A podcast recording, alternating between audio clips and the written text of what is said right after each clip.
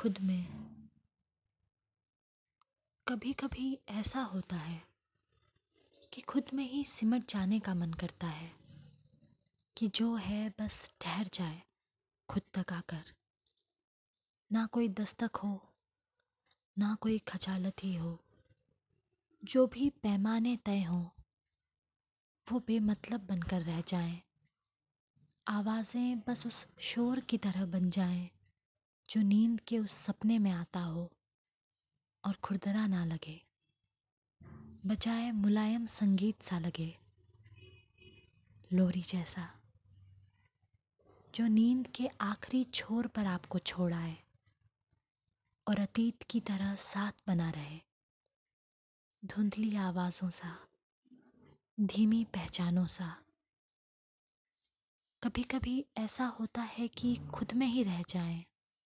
और जो भी नासबूरी है या फिर बेनसीबी है, उसे खुद में गुम कर दें उस संदूक से बन जाएँ, जो बरसों बरस से बंद है, जो घर, मोहल्ले, गाँव, तालाब के पार की कहानी में बसती है, जिसकी चाबी का पैरोकार, आज है कर नहीं, है भी, है नहीं।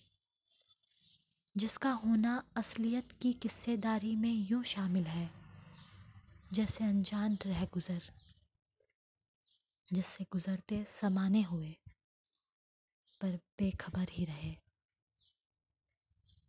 फिर खुद में होना क्यों नाकाफ़ी हो जाता है? क्यों ये तरकीबें परख के पैमान पर जाहिल हो जाया करती हैं? क्यों इस कदर बेनज़ीर होकर भी हर इंसान अधूरा है। क्यों उस बेढंग बुढ़िया को, जब कुछ दो साल पहले, उसकी भद्दी शक्ल के सुंदर कोरों में देखा था तो फिर उसे भूल ना पाई। क्यों उसकी आँखों के अजाब अपने से लगे थे? क्यों उसे देखा तो देखती रही। उसकी सूरत की असीर हो गई। खूबसूरत के मेरे एहसासों की फहरिस्त में क्यों वो औरत आ जाया करती है? क्यों ख्यालातों की किसी बस्ती में मैं वो हो जाया करती हूँ?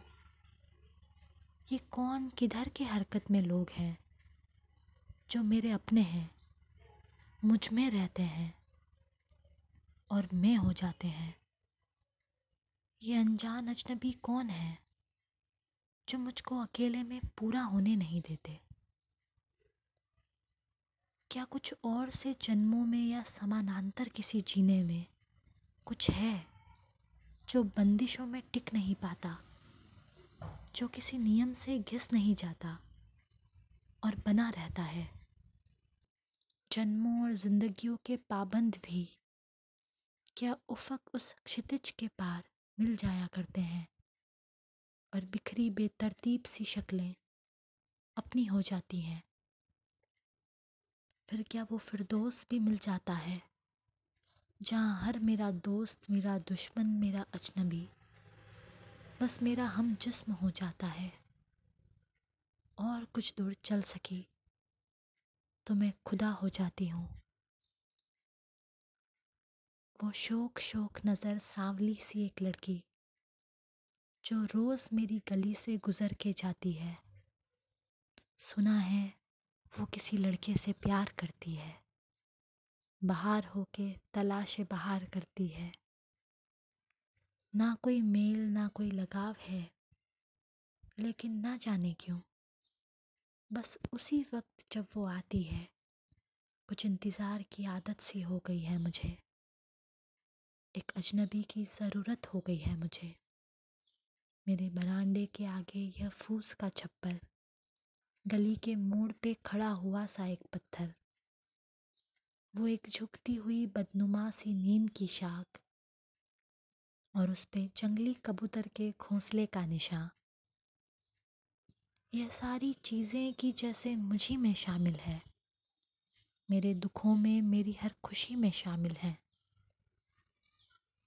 मैं चाहता हूँ कि वो भी यूँ ही गुज़रती रहे। अदाओ नाज से लड़के को प्यार करती रहे। अब देखो, मुझे फाजली से फाजिल आदमी भी मेरी ही निदा लगते हैं। नमस्कार।